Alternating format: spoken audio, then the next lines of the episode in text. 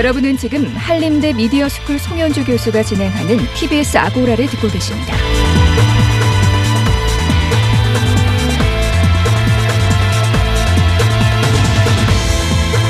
두 번째 광장 시간입니다. 이른바 N번방 방지법으로 불린 전기통신사업법과 정보통신망법 개정안이 지난 20일 국회 법사위를 통과했습니다. 우리 사회에 큰 충격을 줬던 사안인 만큼 법안 통과가 되기까지의 과정에도 많은 관심이 쏠렸는데요. 이 법안이 통과되면서 실질적으로 어떤 것이 달라지는 건지 N번방과 같은 그런 범죄를 이제는 예방할 수 있게 되는 건지 이은희 변호사와 함께 이야기 나눠보겠습니다. 어서 오십시오. 안녕하세요. 이은희입니다. 예. 그 지금 전기통신사업법 개정안을 통해서 이제 인터넷 사업자 그러니까 예를 들면 뭐 포탈 업자라든가 예. 이제 이런 사업자가 디지털 성범죄물 삭제 등 이제 유통 방지와 관련해서 기술적 관리적 조치를 해야 한다. 예. 그러니까 이런 이제 의무가 부과가 됐고요.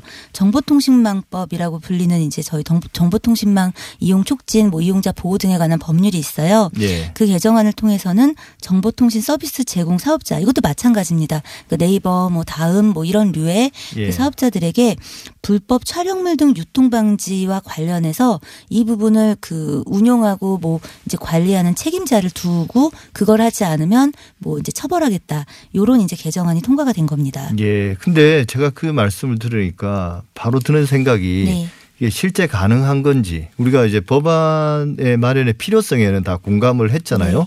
그런데 이게 좀 졸속이 아니냐. 실제 이 법안 내용으로 이 문제를 해결할 수 있는지 좀 의문이 드는데요.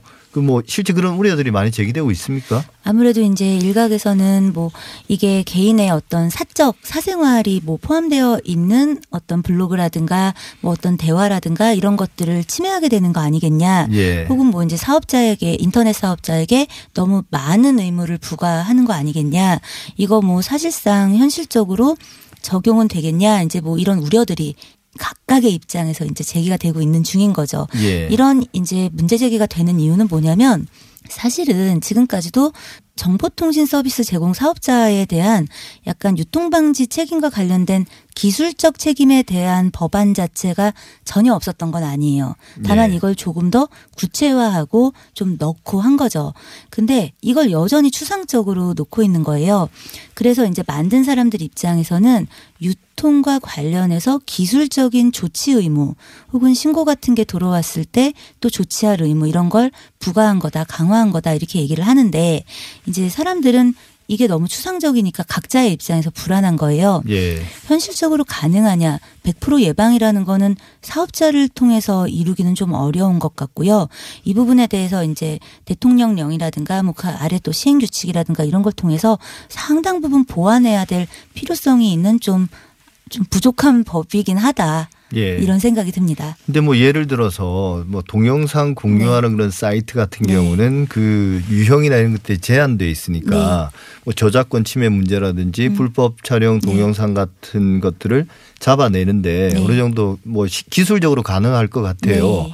그런데 그냥 인터넷 일반에 퍼져 있는 그런 개인의 웹사이트라든지 네. 각종 커뮤니티 네.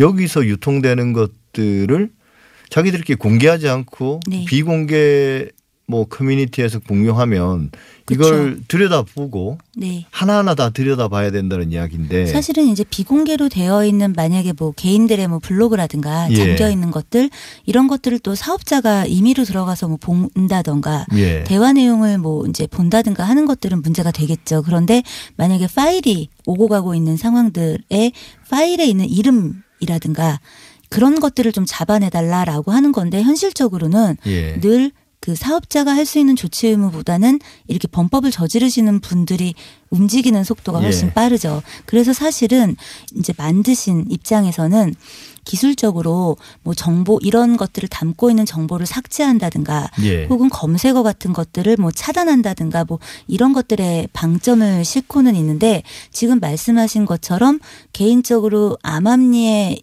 운용되면서 개인들이 모여서 뭔가를 하고 있는 예. 그리고 그 안에 이렇게 공유해서 범죄 혹은 불법행위 하고 있는 사람들이 누군가 이거를 이제 신고하지 않는 한 그런 사이트들을 일일이 혹은 그런 어떤 그 블로그나 뭐 그런 대화를 일일이 사업자가 뭔가 잡아낼 수는 없죠. 그건 거의 불가능에 가깝다고 네, 생각합니다. 그러니까 뭐 광범위하게 유포되는 네. 것은 어느 정도 막을 수는 있으나 실제로 이제 은밀하게 오가는 것들을 네. 차단하는 것은 네. 현실적으로 좀 의지가 있다 하더라도 네. 실행이 좀 불가능한 게 아닌가. 왜냐하면 그 접근할 수 있는 권리와 권한의 문제와 이 충돌하는 부분이 있기 때문에 그렇습니다. 예, 그럼 만약에 이렇게 되면 어떤가요? 그 의심이 돼서 네. 안을 들여다 본 거예요. 그 사업자가, 네. 그 책임자가. 네. 근데 사실 그런 게 아니었고 네.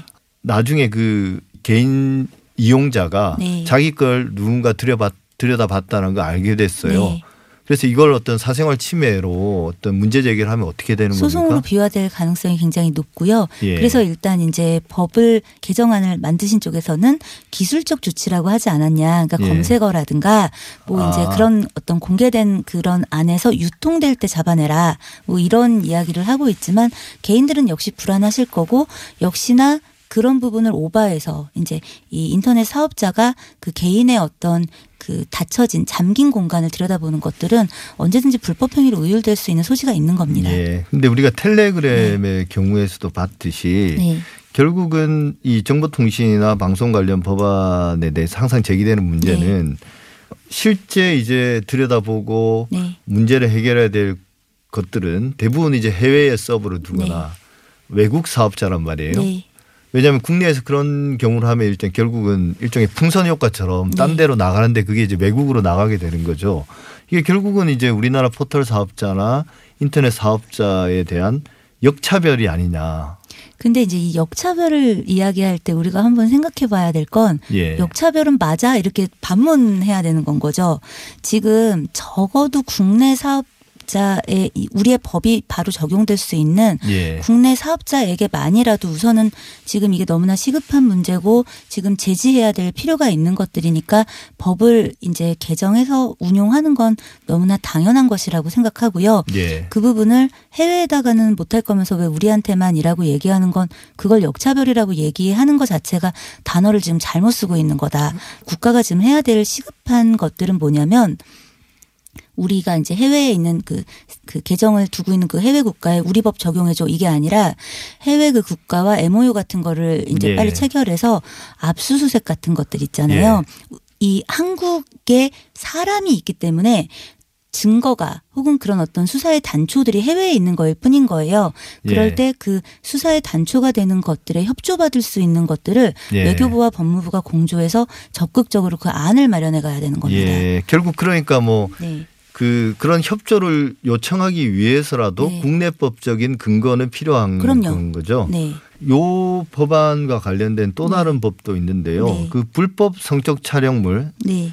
이걸 단순히 소지하기만 해도 처벌받는다. 네. 소지하고 이제 시청하기만 네. 해도 지금 이번에 이제 그 이런 관련해 가지고 지금까지의 법률은 이 유통을 시켰다든가 이거를. 뭐 수익을 얻었다든가 네. 혹은 보관을 이제 다운로드 받아가지고 저장을 해서 갖고 있었다든가 네. 하면 처벌이 됐었는데 그러다 보니까 그냥 보고 저장 안 한 사람들 혹은 내가 시청했는데 시청한 것만으로 뭐 처벌이 되겠어 이렇게 하는 악용하는 사례들이 나올 수 있으니까 예. 어떤 식으로든 이런 것들이 유통되게 하는데 기여한 어떤 행위들에 대해서 다 처벌하겠다는 거죠. 근데 이런 방금 말씀하신 것처럼 처벌이 네. 강화되고 이제 처벌받는 유형도 범죄 유형도 네. 더 확대된 거잖아요. 네. 그런데 조금 다르게 네. 디지털 성착취 처벌 기준에 대한 강화 결정은 또 연기됐다고 그러던데요. 그 부분이 지금 이 해당 법률이랑 다 이 법률의 개정과 연관이 되어 있는데 예. 지금 법 개정 자체가 지금 한창 이루어져서 이제 막 통과들이 되고 있잖아요. 예. 사실 법원이 이런 상황에 대해서 통상의 어떤 양형 기준을 마련할 때 예. 하는 것과 크게 다르진 않습니다. 다만 지금 이제 워낙 이 사건이 뜨거운 사안이고 사실은 어떻게 보면 그 사법부도 입법부도 다 느리게 움직이면서 피해자가 많이 양산돼서 구제가 안 되는 일들을 우리가 보면서 이 예. 상황에 놓여진 점을 좀 생각해 본다면 조금 그 속도를 좀 빨리 내야 되는 건 요구될 수밖에 없지 않나 예. 싶습니다. 근데 이제 이런 문제는 어떻습니까? 네.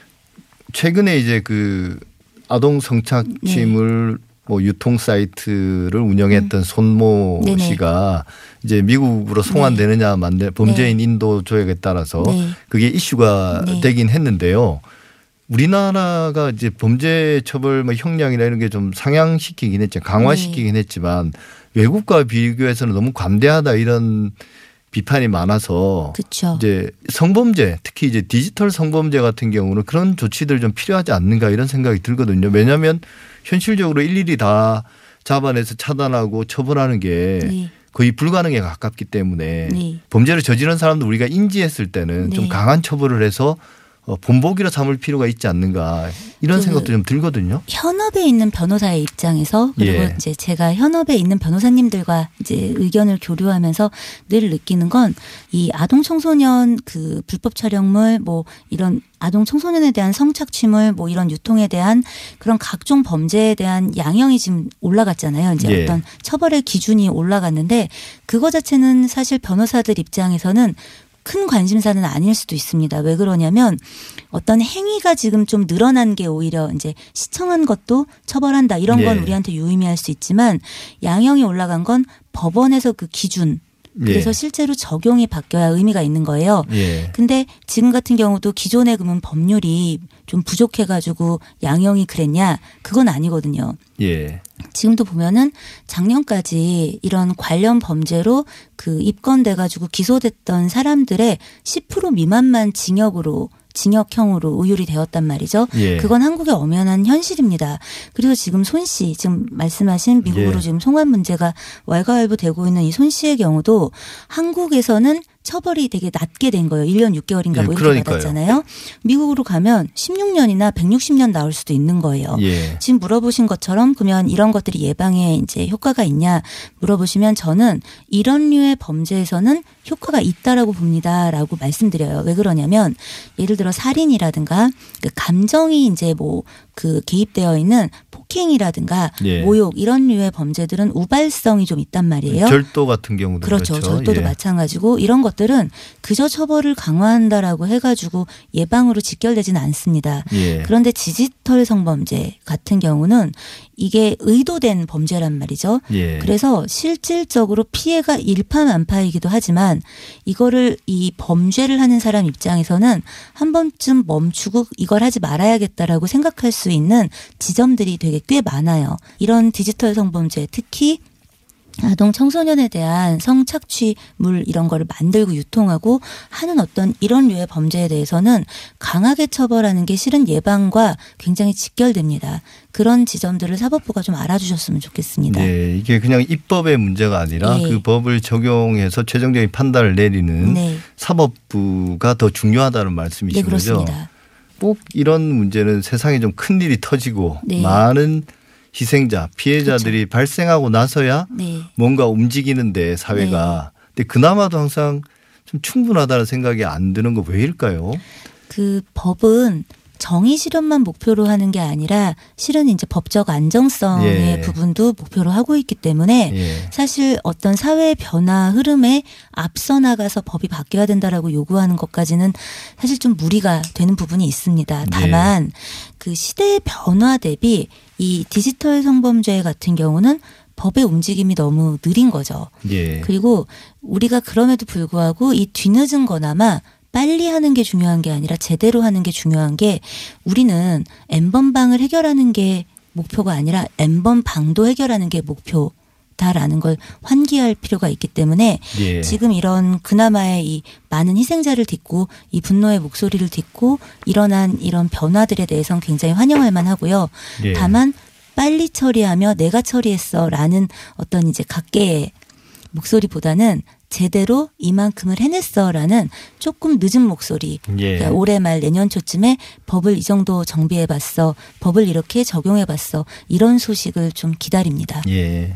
오늘 말씀 잘 들었습니다. 지금까지 이은희 변호사와 함께했습니다. 오늘 말씀 감사합니다. 감사합니다.